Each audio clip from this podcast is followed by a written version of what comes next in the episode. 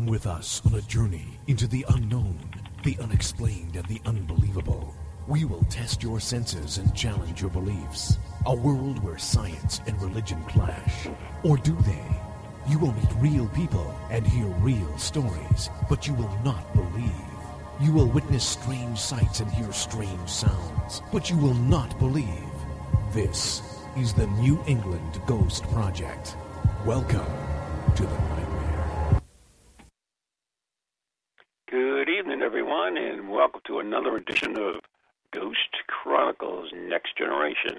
I am Ron Kolek, your host, the gatekeeper to the realm of the unknown, the unexplained, and the unbelievable New England's own Van Helsing. And with me, all the way from wherever she is, is the blonde bombshell herself, Miss Ann Carrigan. Well, good evening. I'm so Hey. excited for tonight's show. You are? Yeah. Why? Because we have Varla on. Yes. Of course. Varla. Your favorite siren. Hmm, interesting. so what are you doing? You've been up you've been busy lately. Yes, I am. On top of all my wonderful other interesting stuff I'm doing, I was just elected the chairman of the Friends of Portsmouth Lighthouse Board of Ooh. Directors. So, Nice. yeah, right. Let me guess, they nominated you while you ran to the bathroom, right? yeah, yeah, pretty much. I nominate Ron Kolek. I second that. Hey, Hmm. Ron, guess what? You know, I would never thought a ghost guy could be a chairman, but hey, it is what it is. Why not? I mean, really. it's a ghost guy. Nobody takes ghost guys serious. well, I do. oh, thank you. That's only because you're a ghost girl. There you go. No, no offense to Ghost Girl in our chat room. Uh, no relate. Yep, no relation. Anyways, you're listening to Ghost Chronicles right here on TogiNet, Parax, Ghost Channel, and beyond. And of course, all our shows are archived on iTunes. And believe it or not, the three Ghost Chronicle shows that are on IT, that's the original Ghost Chronicles, Ghost Chronicles Next Generation, and Ghost Chronicles International, are all in the top 10 of Ghosts. In fact, the original one's number one. wow. There you go. We there have all that in a bag of chips. Let me There you go. ya. And that that and, that and thirty five cents will get you a cup of coffee. Right. No, it won't. Where the heck? Not anymore. Well, I don't know. I could get like the senior citizen being 108 years old. I could probably get that. This is true. You know, I think you know at 108, you've probably earned it. Mm, You could mm. probably, uh, you know, get it discounted. Anyways, I see my girl on on the uh, the stack, and yeah, yeah, that's Varla. That's the name is cut up there. My heart's going pitter patter. So Oh, you're so excited. I'm so excited. We're so Anyways, excited. So I guess we better bring her on. Uh, she is the queen of the bazaar, Varla Ventura. Hello. Hello, Varla. Hi, Varla. Hello, Ron. Hello, Thank you for having me. It's been a while. Oh, I know. It's been a long time. Well, it's been a while for you, but not really because we hear your lovely voice That's- on the little true. tidbit that That's you true. play. That's yeah. right. We have an we have an ongoing relationship. oh, just what I needed. oh, you might say it's beyond bizarre. Right, it is. I think I need a cold shower. Already? we haven't even gotten started. Wow. Yeah, I know, right? We're three minutes into the show. So, so for for people who do not know Varla, she is a probably one of my favorite authors. But I do have to admit, I don't read much. But, she has written the book of Bizarre and Beyond Bizarre in her latest one, Amongst the Mermaids. Yeah. And they are really, really cool books. They're real easy reading, which is one of the key things I need for books. yeah, Ron. Yeah. hmm He needs those those basic. No. he needs little words. Lots of pictures. there are lots of pictures. That's right. That's why I That's a good decorative element. but the the interesting thing that they are really neat because they, there's all kinds of like strange, but it's strange but true, and and that's the cool thing about it. Mm-hmm. Well, yeah, thank you. It means true to the best of my knowledge. Yeah, I mean, you, you know what? No, it really you know, is. Well, I tried you to know- also include a bunch of um, in the in the latest book. Um, I wanted to have real facts in there because you know that's kind of what I do, and it was definitely challenging in the template of mermaid because so much of um, what we know about mermaids is just you know these kind of giant blown up myths. So Mhm. I had to search high and low. Yeah, you must have had to do a ton of research for this book because I I um I haven't read the whole thing, but I what I have seen of it, I know that a lot of things, you know, you're going back to the late 1800s, early 1900s, and probably before that for a lot of these tales. Yeah, I spent a um I spent, you know, probably a good year just sort of like reading and um making notes. Um but there were several things in this collection that I had I knew that I wanted them to go together. Mhm. So, um, but I thoroughly enjoy reading old um, folklore, especially from you know Ireland and um, Wales and Scotland, from sort of like that late Victorian era. All Mhm. those things that you know, like William Butler Yeats put together these wonderful old books, and um, I love sifting through those and kind of finding the the gems Mm. in there. So I, I had, I mean, it was certainly a labor of love Right. and I I had some things in in mind and and um you know and then just kind of you know how a, a book goes it just sort of evolves as you start working on it and then people find out you're working on a book about mermaids and they refer you to things or things Mm. happen in the news that you notice um Mhm. so that certainly that certainly helps too to have some uh current current affairs that are mermaid related hmm That's It's great. The thing I love love about your books, and because of society being so busy today, is that you can just pick them up and open them up and read.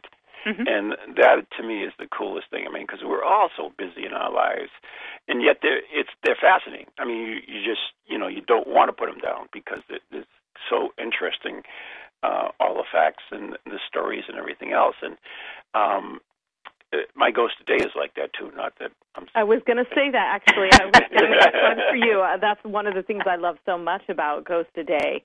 Um, I think I had said to you earlier. I I love, I love. You know, I, I bring it with me every time I camp, and you know, and, and I say if I meet somebody, I say, "Oh, what's your birthday?" And then I read them like their ghost. Because Oh, that's all great. By dates, and it's just really fun and um you know it's it's a great it, it has that same kind of uh campfire spirit which i was definitely going for with um the first two books and and certainly with the mermaid book um sort of something where you can kind of gather around and share the the stories. But i was always a big fan of books of trivia and like those reader dig- readers digest collections of you know weird news and um uh the you, you know just sort of those those oddity kind of um, short bits. Um, I mean, a lot of a lot of the material for the first couple of books. I mean, some of that stuff was just stuff I'd been carrying around in my brain for years that I would just bust out at a party, just dying to tell somebody this weird fact. And then, you know, someone actually said to me, "Why don't you start writing these all down? Put these in one place." And and now they've been they now they're in multiple places, multiple volumes of place. That's awesome. I mean, that's the thing I like about you is because your mind is is as warped as mine, and uh, Oh God, I hope not.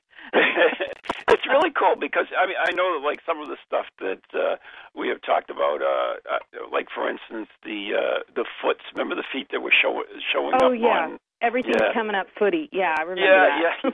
and, and, and there was an update on it. So it was like I sent her Yeah. an email. I say, "Oh, here's the update on it."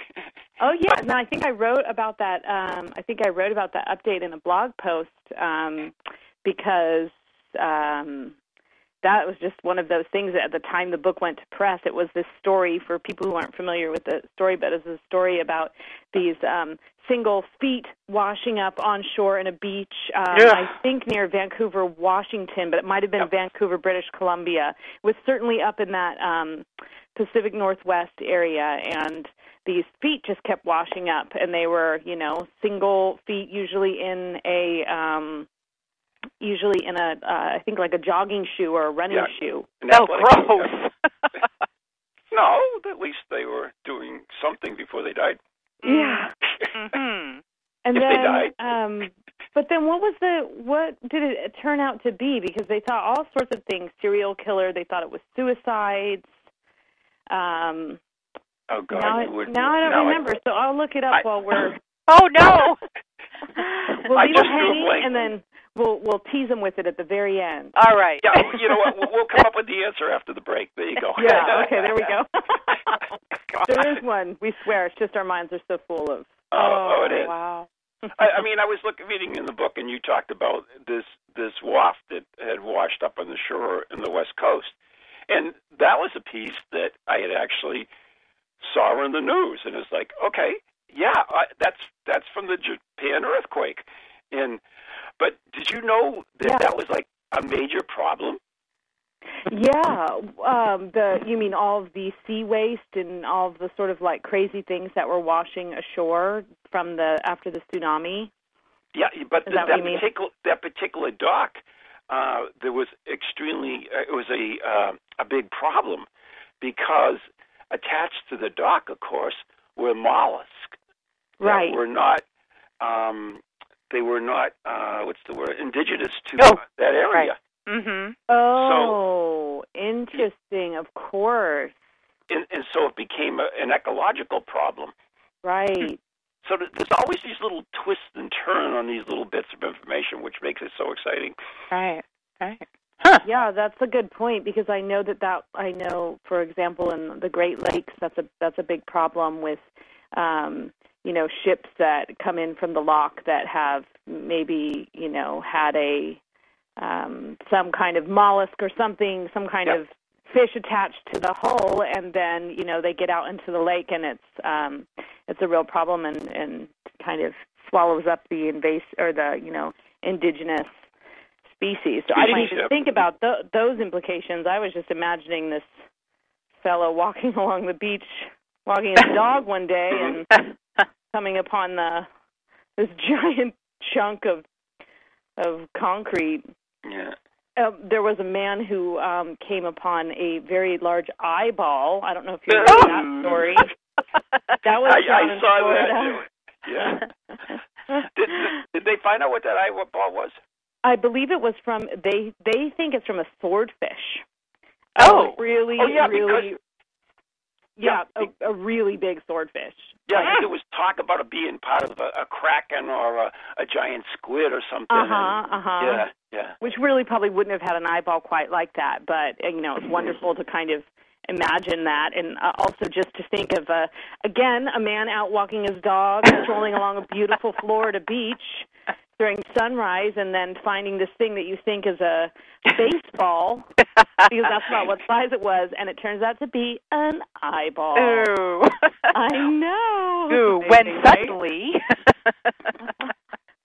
when suddenly he came upon? I mean, come on, that would be like the best party story you could ever ever tell. Oh yeah, well I found an eyeball on the beach. That was me. oh my oh. god. Isn't that a campfire thing too? When you one person starts a story and then you pass it along and the next person when they pass it to the next person they say when suddenly and then Yeah, the next oh, person yeah. has to pick it up. That's a Yeah. riot. Oh my god. I found If, a giant if alcohol is involved, yes. yeah, it is usually. but what a great idea, um, you know, with a with a campfire book. You know, I'll have to now. I'll have to put Ghost Today in my camper. There you go. It is. It's wonderful for that. It put, really it, put is. them beyond Bizarre and and and Oh, uh, Book of do that. Bazaar. Those are those are awesome. We I mean, I, you know, I've read them both of them from cover to cover, and of course, you can uh, catch the little bits from them on our newsletter, um, it's, which is a free free newsletter if you sign up on our website, neghostproject.com, the letter N, the letter E, ghostproject.com, and there's a Beyond the Bizarre or, or from the Book of Bizarre in each one, and they're always fascinating. Um, but speaking about that, we actually have to play one now, if you don't mind. Listen Oh, to your voice. Hmm. So let me see if we have that cued. Uh, Anna, if we are ready, can we play the Beyond Bizarre? Which one? She says. Any one you little like, your little heart desires, honey.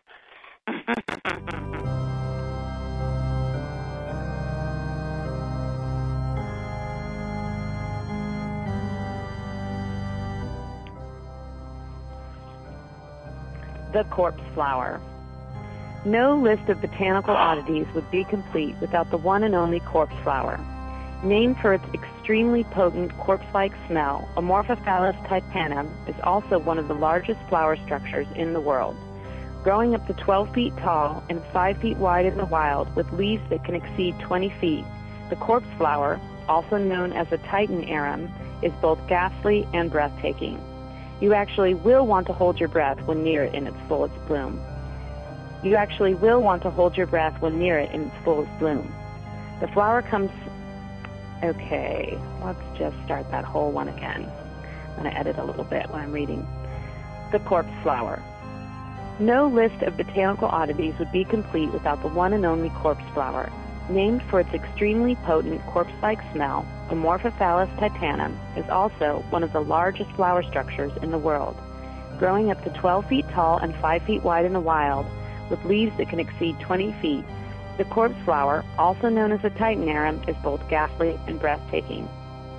The flower comes before the leaves, although the plant needs to be at least six years old before it can bloom. When it does, a large mottled spike pushes up from the ground, slowly unfurling to reveal a beautiful, deep red velvet outer space and a three-foot dirty green spike in the center. When fully open, the bloom of the corpse flower begins to live up to its rotten reputation, for it emits the strongest and most foul of decomposing flesh-like odors. The smell is caused by the most wicked of essential oils, putrescines and cadaverines. A foul beauty, the corpse flower looks like something from the musical Little Shop of Horrors, and anyone who has seen and smelled it will not quickly forget its cadaverous horrors. A frightening fact from Varla Ventura's Book of the Bizarre.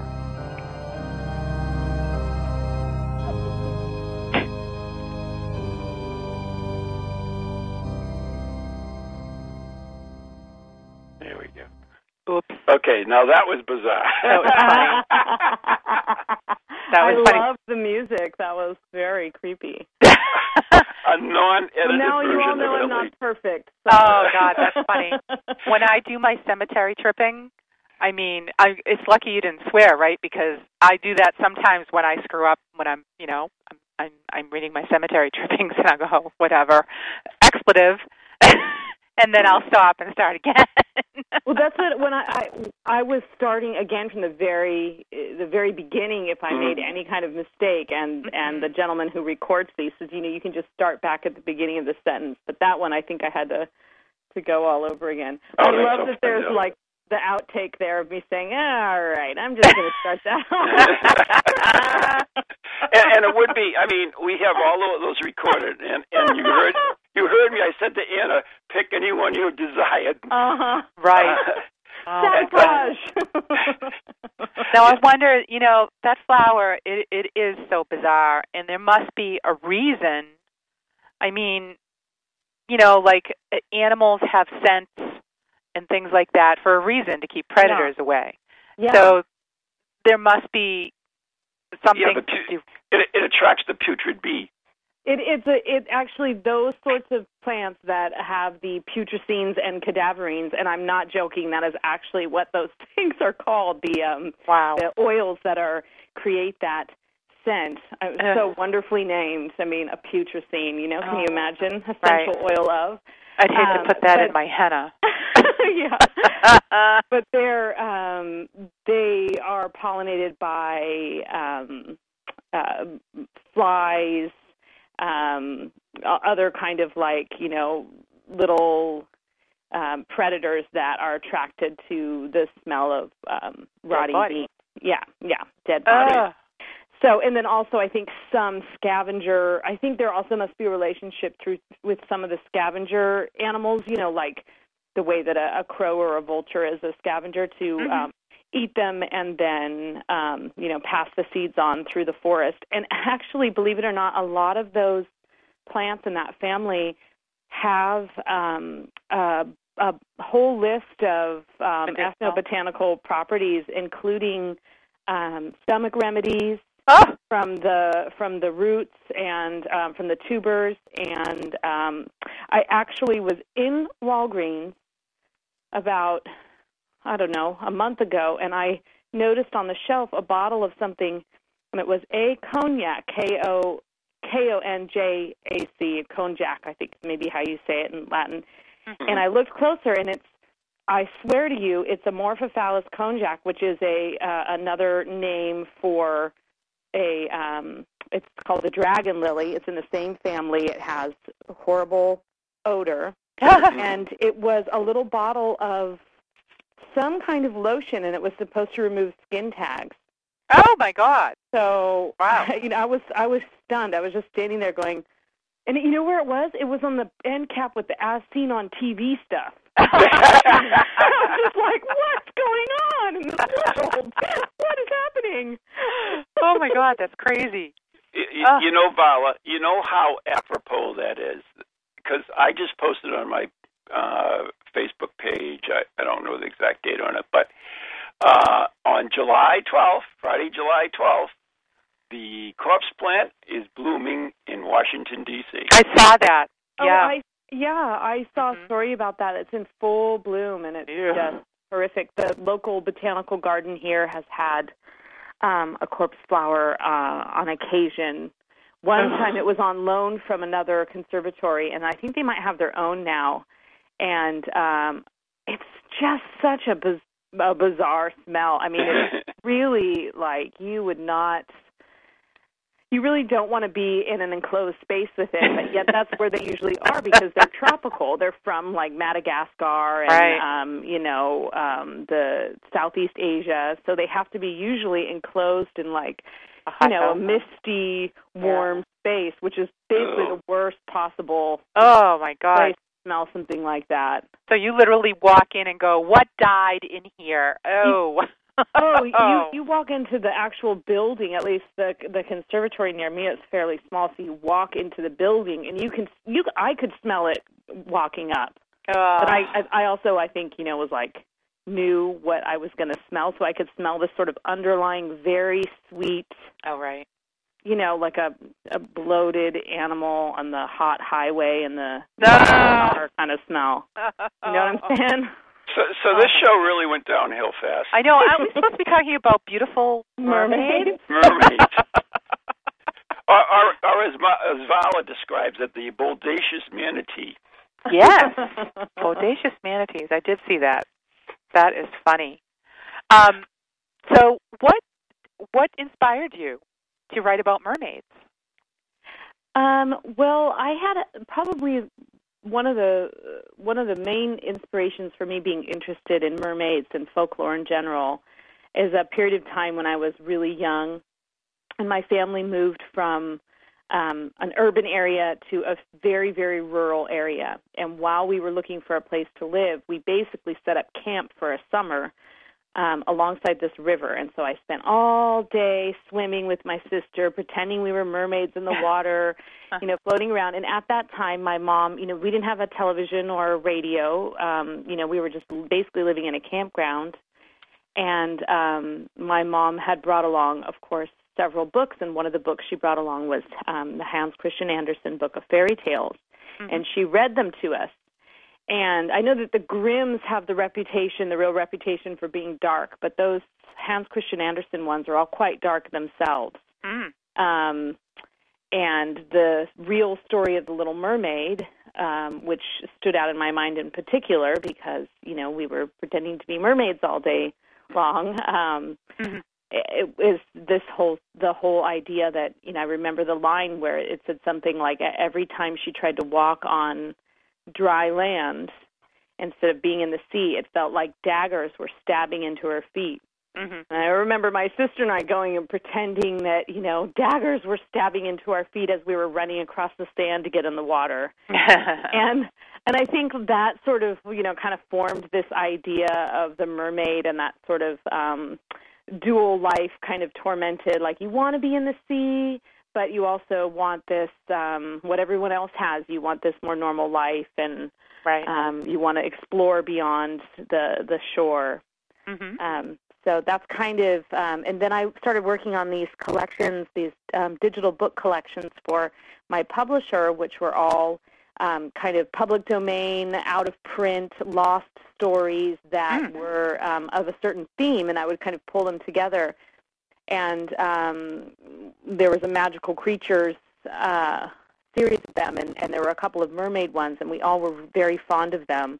And so um, we thought, well, we should turn this into a book. Mhm. And um, so then I started kind of gussying that all up, and and then we have Among the Mermaids. There we go. I love the cover. I love the cover. Oh yeah, the, the the gentleman who did the cover just did an incredible job, and um, there's beautiful art inside. Mhm. The whole thing just has a very aquatic feel. Mm. I'm very pleased with it. Mm-hmm. Well, I mean that's the key. If you're going to do a book, you want it to grab you. Is is the but uh, you know, as I noticed in your your your, uh, your book as well, you talk about pirates and so forth, and I think uh, Blackbeard was afraid of mermaids. Was it? Yeah, he apparently, you know, the fierce and terrible Blackbeard had this sort of reputation for um, being terrified that mermaids were going to lure his crew into the water, and he wouldn't be able to continue sailing. And so there were um, certain areas where he um, would uh, order his crew to just completely avoid, and those were areas that there were high numbers of mermaid sightings.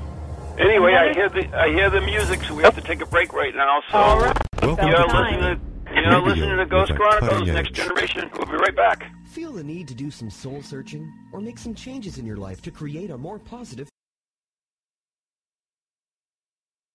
Circles of Wisdom is a metaphysical bookstore and more, located on Route 28 in downtown Andover, Massachusetts. We carry a large selection of books and music, crystals and gemstones, jewelry and gifts, sage, aromatherapy, and so much more, all in a relaxing and welcoming atmosphere. We offer classes on a variety of topics like yoga, Reiki, psychic development, alternative healing, and personal transformation. For guidance on this journey we call life, get a reading from one of our many readers at Circles of Wisdom, 90 Main Street in downtown Andover, right next to Bertucci's. Call us at 978-474-8010 or check us out on the web at www.circlesofwisdom.com. Lots to see and do in a feel-good place, an oasis in this hectic world.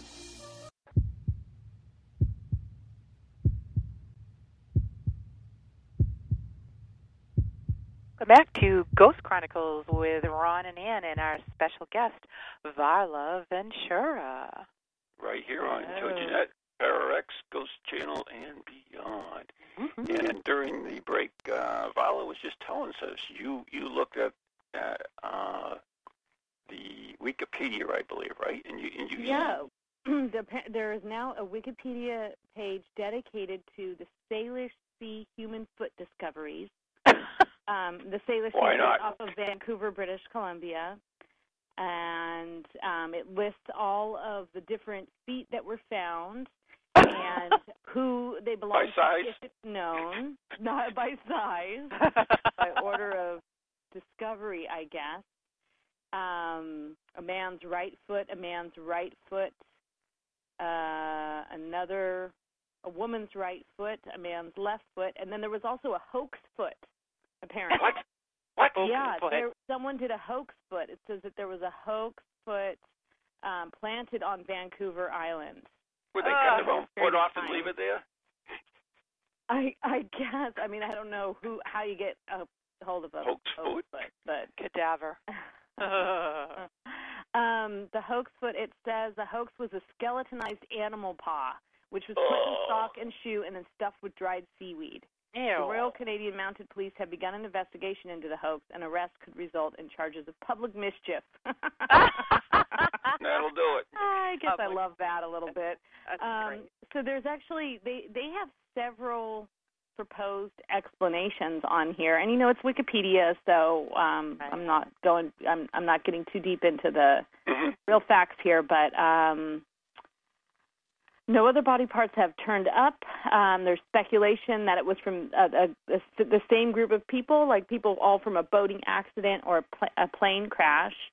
Um, No, there was definitely a. a I, there was a an, a, an A rational explanation. yeah. exactly.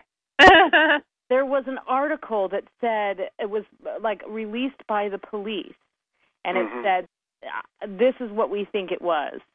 Yeah, Oh. I can't. I can't remember it though. yeah. We'll But- remember. When everybody remembers, anybody- if post it on anybody the else- Ghost Chronicles page. Yeah, if anybody Yeah. knows it, yeah, Write they can. They, you don't even have to write it. You you can look it up for us and, and go into the TogiNet chat room or the Parax chat room or, our, our Facebook page, which is Ghost Chronicles Next Generation, and uh, let us know. And uh, that For would be God's really sake, helpful. tell me too, because now it's driving me crazy.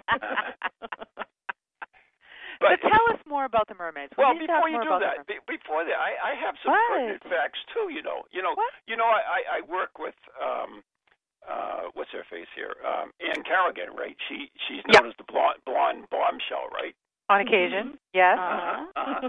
well, do you know that in ancient Roman times uh, there were blonde women too, uh, and they weren't all natural. In fact, women used to uh, dye their hair blonde with uh, pigeon dung. In the Ah! Renaissance, in the Renaissance Venice, they used to use horse urine. So, which one are you uh, in? So, just curious. Neither. Thank you. I wonder what they say about redheads. Oh, Oh, man. don't go there. Don't tell me you're a Uh-oh. redhead. Please don't tell me you're a redhead. I won't be able to sleep at all tonight. You're terrible. Oh my god. All right, so that's the story of that. All right, Can Ian, we- go ahead. I Can interrupted we you. talk about the mermaids now? Oh yeah, the mermaids, right? Please. The bodacious manatee. Ooh. All right, for Hey, those who have scurvy. You never for know those- what will yeah. happen when you have scurvy. You never know what you see out there. right for those who have not read the book, can you tell people what Ron means by bodacious uh, manatees? Well, um, and I'm not discounting the existence of mermaids because I do think that they're as real as you know and as possible as um, any other creature, including ghosts. We'll have to visit that. So, um, but uh, a lot of the of the early sightings, you know, they they do believe that they were um, manatees or members of the manatee family, like the dugongs, which are down in like you know around Australia that part of the um, southern hemisphere. Uh, so there's several different species that are in kind of that like manatee family, and they have, if you look at their tails, they have that very classic kind of uh, mermaid-shaped tail that you would think of, and um, you know, you spend a, a many, many days at sea. You are um, probably sleep deprived, dehydrated. You possibly are suffering from scurvy and other delusions. And you look into the water and you see this very supple creature. It's you know, you know, it's a it's a bodacious manatee. Bodacious. Right. There And, might and be those are, You. and those are only the people that are doing the carnival lines. Yeah. there might be rum involved also. Mm, let's hope so. so, what are um I mean, what are some of the earliest stories about mermaids? Um, I think one of the very earliest stories that involves a mermaid is um, an old story from. Um, it's probably they they think it's from it dates from around a thousand BC, Mm. and it's about an Assyrian goddess, and her name was Atargatis. That's the best I can do. It kind of reminds me of alligator, actually. the name it sounds like the Latin. You know, it's kind of like is that Latin for alligator? But Mhm. she um she accident she was she was in love with a man and she killed him by mistake and she was very ashamed and she tried to hide herself in a lake but the lake couldn't conceal her and so she ended up turning herself into a creature that was half woman half fish that's a pretty early um uh myth about um you know the the origins of mermaids Mhm. Okay. Now, have you seen the the uh, TV show about the mermaids? Evidence Yeah. yeah, it actually um, was. It, it, that first one came out as I was um, sending the manuscript in, and then the, there was a second one I uh, that um, I didn't actually watch all of the second one. I just watched parts of it um, that came out more recently, and um, yeah, the, they're docufiction or mockumentaries or you know, whatever you want to whatever you want to call them. But um, they, I I found them to be very fun. You know, I mean, it was all part of Monster Week, and I enjoyed them. And I actually recognized several of the things they were talking about. Um, in fact, one of the scenes, and it might even be the opening scene um, in the movie, they say they're in, I, I think it's Kiryat Yam, Israel, and there's sort of like Yep. this video, right? And they're like scrolling down and showing this mermaid on a rock, and you know, it kind of it flips away. Well, Kiryat Yam is actually this place that um, has had a, a high, high number of mermaid sightings, and they have a prize. The city of Kiryat has a prize, a one million dollar prize for anyone who can prove the mermaid out there is actually real. Wow. And so I, when I saw that, I saw that um, um, the the uh, what was it called? The body found. I think the first one. Yeah, I When think saw so, that scene. I was like, oh my god, that's like Kiryat Yam. Now, was that actually filmed in Kiryat Yam? Kiryat Yam. I looked like you know, looked like Santa. Looked like me. So I'm sure, sure, no way it was so. It could have been, you know, could have been Santa Monica or something. Monica, you know. But um, but I did recognize several of the of the kind of the the the the story formed that formed um, um, that you know they used as you know they used for um, for um, uh, what they were saying with the evidence. And I, so I had I had from I had, I had from you know I kind of knew I kind of knew a little bit of the behind the scenes there.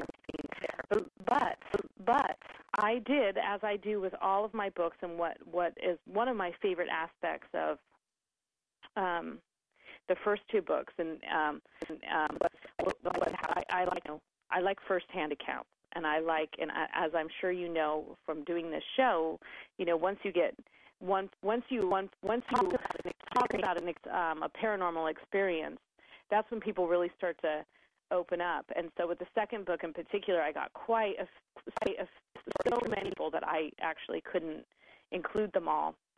Um, and so I said, there's got to be someone out there who's had a mermaid sighting. I mean, if people, I mean, if people, somebody has had a mermaid sighting, so I put a call out for um, some firsthand accounts, and not really expecting, really expecting to get much because I think even within the paranormal community, people who say they've seen a mermaid, uh, you know, it's akin to some leprechaun or something. They're kind of, um, you know, I think they're looked down on or, or mocked, and um, so people aren't always uh, very forthcoming with with such things.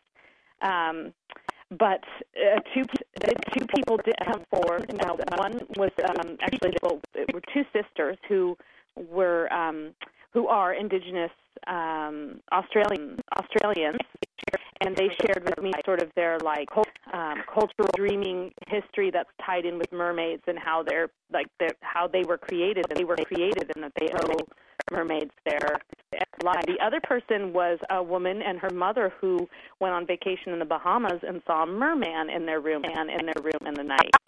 Wow. Included a sketch of what they both saw, and it was very much like one of those things where someone says they've seen a black-eyed, chil- you know, they've seen, chil- you know, they've seen black-eyed children or something. It's, it was, you know, kind of. Uh, I know no one's going to believe me, but I did see this.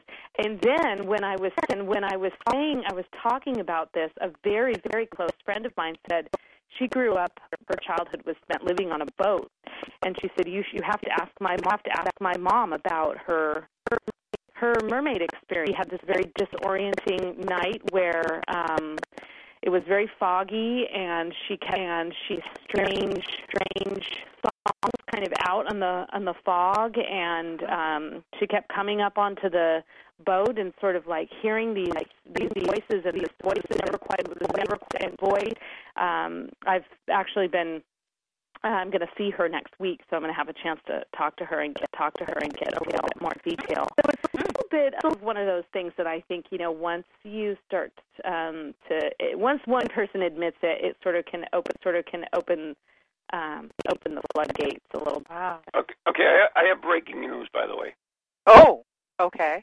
breaking I news. found I found the uh, Oh, the foot Uh, article. New York Post. Yep, New York Oh, okay. Post. oh, that's this why is- he's been so quiet. This is excuse me. I said that's Uh, why he's been so quiet. This is the official explanation. Um, the let's see. Finally, the mystery has been cracked, and the cause is as pedestrian as pedestrian. I don't like that word. As it is tragic. These feet, according to the coroner's office of British Columbia, almost all belong to suicides. And Oh. almost all Oh. of them jumped from the bridge spanning the powerful Fraser River, which flows into the Pacific Ocean at Vancouver. Once the body sank, a dead body will expel gases ooh, that uh, keeps it afloat within hours. Well, I got a story about that, but yeah, go on. The body, the bodies begin to decompose, limbs begin to separate, to maritime life, maritime life begin to feed, Ew. and it goes into much more. But why always Yeah. the foot? Why Why just only feet? the foot washing Right. up? Because it's in the shoe, maybe because it's Yeah. preserved in the shoe, They can't eat it. or it's it, that carry that carries its own little, little its own little shoe boat, boat shoe. I, I, don't- I didn't write this. I didn't write this. I didn't. I'm just, I'm just, you know, No, I had the same- Going. Yeah, I had the same thing, while I was like, why, why just the feet? Like, there's hands, right? Other things, so why Yeah. just the feet? yeah, it's got to be the shoes. That actually reminded me of this story that I think is in the second is in the book of the Bizarre. I'm I'm going to try and recall it, but I'll I'll look it up while I'm doing that. And it's a it's a lake, I think a lake that was in Oregon. And this particular lake, it's a it's pretty high up and it has um a large number of um pine trees around it. So the the um water itself in the lake has a very very high alkaline content Mm-hmm. and there was this story about this um i think it was in the 40s this woman sort of um uh, she got in a fight with her lover or something like that and so she she um i think she was a maid at a local a local b and b up there and she sort of disappeared and um you know no one ever knew what happened to her and then something like 50 years later she popped up in the lake and she was Popped up. Literally? actually she was actually preserved Oh, uh, oh. because she had been and it and it was it came out that she had um been murdered tied up and then weighted down. And eventually the rope sort of um you know that decomposed enough that she was no longer weighted down to this you know rock or whatever it was that they had thrown in there with her. And she sort of popped up and was Oh. floating. And it, it's a process that they call saponification and it's basically like turning a human into soap. soap it's uh you know it's the, her third rendered Oh. um, into this like soap which um, allowed her to be preserved, but also so that she literally popped up to the surface. And I, I haven't found the story yet, but I think I called it um, soap on a rope. Yes, you did. In fact, that was a uh, one, of, one of the I ones think we that was played one on of the our ones show. I read. Yeah. Ah. I don't know. It just came to mind when you mentioned that when you were reading the details. Oh, of that's horrible. At least they knew what happened to her, but everybody was probably dead by then. Who, you know? Yeah, I don't know if the person that they thought had done. I mean, I don't. I don't know if there was any. If there was anything they could do. Wow. That's Oh. the patience probably ran out on that one. Oh my God, we are so far down the path now. We are Well- gone. We're gone. I have nothing to say. Oh, that's funny. We're never coming back. Ear- Early, earlier you mentioned about pirates and everything else, but um, do you know how the Jolly Roger got their name? Um, I don't. I don't know if I know the the real story. I know that they used to um, wait to put the flag up until they were right next to the boat, and then they'd put it up and um, climb aboard and you know murder and steal and enslave and all of that. Yeah. All Most of jolly stuff. Yeah, most of us know the, the spelling corresponds. Pirates would fly a solid red flag, meaning they would take no quarters. And uh, that in French was called uh, Je vous uh, I can't forget. I can't even Roger. speak English. Yeah, whatever. Thanks, Dan. Uh, Mhm. basically, uh, Jolly, and that was eventually twisted into Jolly, Jolly Roger. Roger. And Oh. Oh, that's very interesting. and that's another beyond bizarre fact from Varla Ventura's number one fan.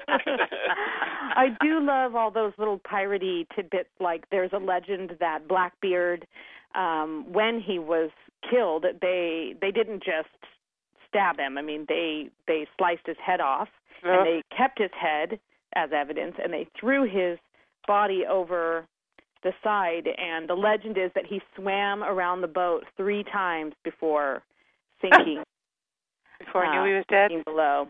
Oh, I, I got you beat on that. One of Oh, one of the popes, uh, one of the popes, the predecessor, uh, uh, dug him up and put him on trial and put his corpse up there, and they had a monk behind him speaking for him. Oh. And they found him convicted. They convicted him and killed him. Um, okay. And I believe it was. Uh, I can't believe. I can't think of the name. One of the English kings. They actually dug him up, uh, put him on trial, and then beheaded him. wow. wow. That's so the different. truth is stranger than fiction. it's true. Truth is stranger than fiction. That is Oh. very true.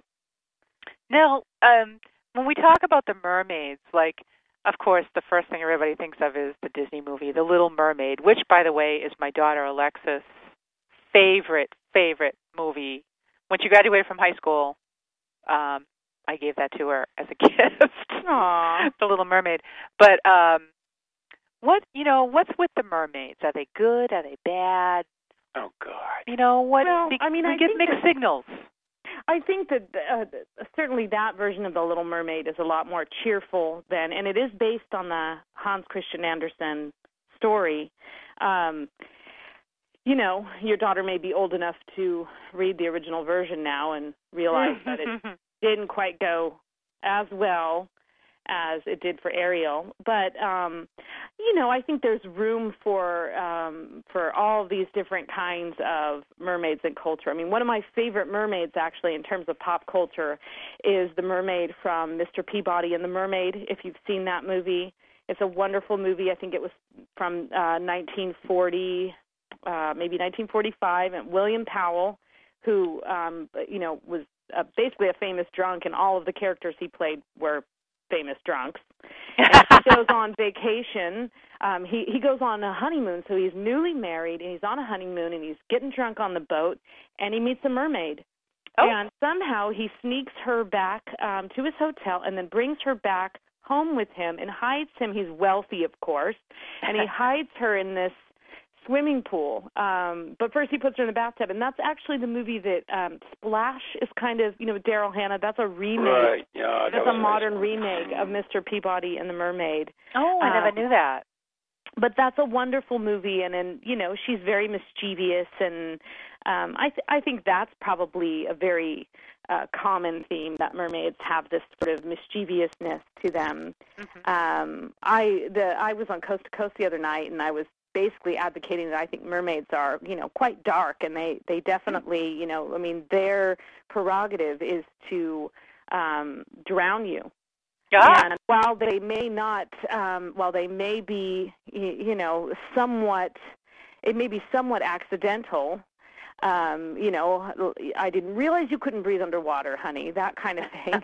I mean, mostly, um, you know, that is kind of their their goal. Um, and I actually got quite a few, not angry emails, but I got some flack about that, and and and people had some good points, and and that is that in many cultures, and there are also many stories of mermaids helping sailors to uh, find their way back to shore and um, also that the legend, you know, that mermaids, one of their roles in terms of maybe a more, um, if you look at it in more of a um, metaphysical light, I guess, is that they, uh, you know, in in the event of an accident, they don't necessarily cause an accident, but in the event of an accident and a shipwreck, they are there to sort of guide the souls of the drowning sailors um, to uh, you know a resting place beneath the sea because often in shipwrecks you know we never find the bodies and so there isn't a final resting place on land. And go. so that that's they're sort of gatekeepers in that way to sort of help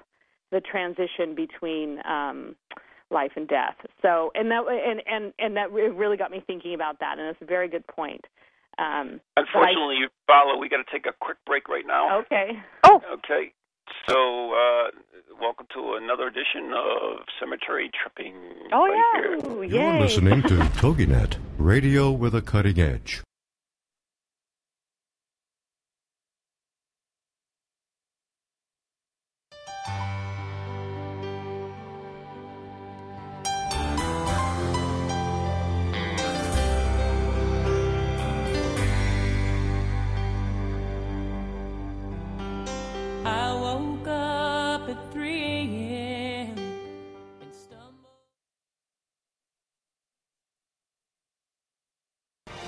Congratulations on being the proud owner of an adorable, soft, cuddly, sweet smelling, smiling, cooing, hungry.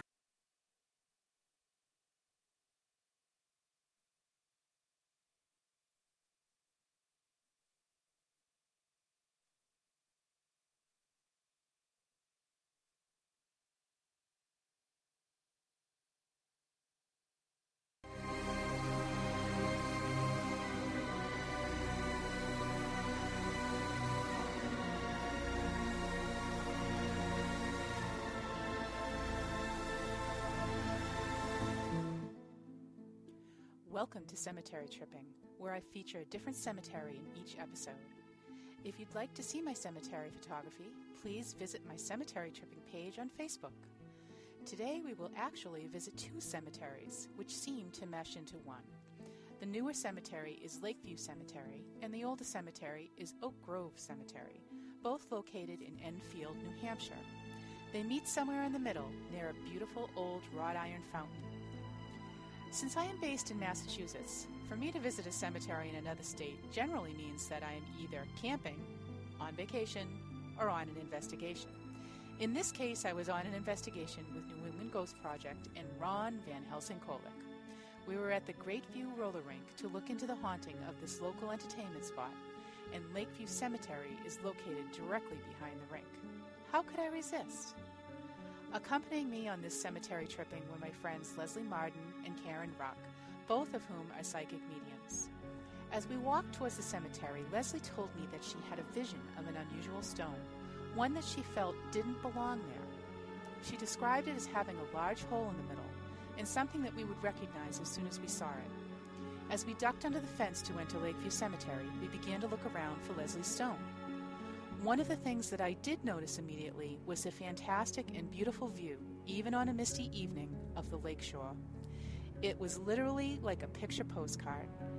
Enfield was populated by the Shakers, who settled here in 1782 and ran mills here until approximately 1915, when their ranks thinned and the last of them left to go to Canterbury, New Hampshire, to join another Shaker family. Most of the stones in Lakeview were from the 20th century and newer, and fairly unremarkable, although we did see some interesting laser carvings. Wild turkeys scattered as we approached the older Oak Grove Cemetery. I wish that the intricate wrought iron fountain was working as we passed it, and could only imagine it in its heyday. Oak Grove dates from approximately 1850 and has some nice carvings of the day, such as hands pointing towards heaven, anchors, flowers, and a few flags. There is also a wonderful crypt with lovely bronze doors set into the side of the hill. It began to rain harder, and we turned to go back towards the rink. As we approached the edge of Lakeville Cemetery, Leslie said, There it is, and pointed out the stone that she had seen in her vision. It was exactly as she had described, and very unusual. I can't say that I've ever encountered a stone like it in my graveyard travels. It was comprised of three pieces of granite which formed a square, with a large opening in the middle.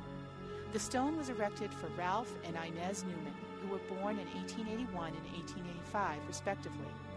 I wonder if perhaps there was supposed to be an additional piece inserted in the middle of the stone, perhaps with a picture or carving? This will have to remain an unsolved mystery, but I am glad that we were able to locate the stone Leslie had seen. If you are ever in the Enfield area, stop by these cemeteries and take in the gorgeous scenery, and maybe take a spin at the haunted Great View roller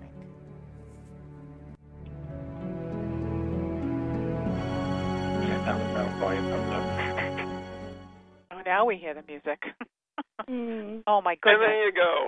Here we are. Did I And while while that was on, we we did hear the doorbell, which means the pizza from the dead is here, and we have to wrapping up the show. So, Wah, wah, uh, wah. Oh, so anyways, we want to thank our uh, lovely guest, uh, Varla Ventura, author of Beyond Bizarre, the Book of Bizarre, and of course her latest and hottest, Among the Mermaids. Although I do not believe in mermaids. no, pick it up. It's great.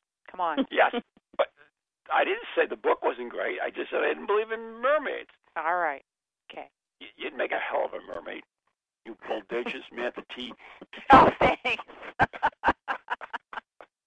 All Varla, right. thank, thank well, you so thank much you for for having me. You- it was uh, oh, have- it was too short, too short. Such fun. Do you have a Do you have a website, or, or, or Yep. where can people get a hold of you? Yep, uh, varlaventura.com. Uh, you can find me there, follow me there. I'm on Facebook. Um, you can contact me at varlaventura at gmail.com. So um, my name at Gmail if you've had a mermaid encounter. And uh, maybe we can talk again. I have another book coming out in October about banshees, uh, werewolves, and vampires. So There you go. There you go. Awesome. Yep, three of my favorite subjects. that's what I thought.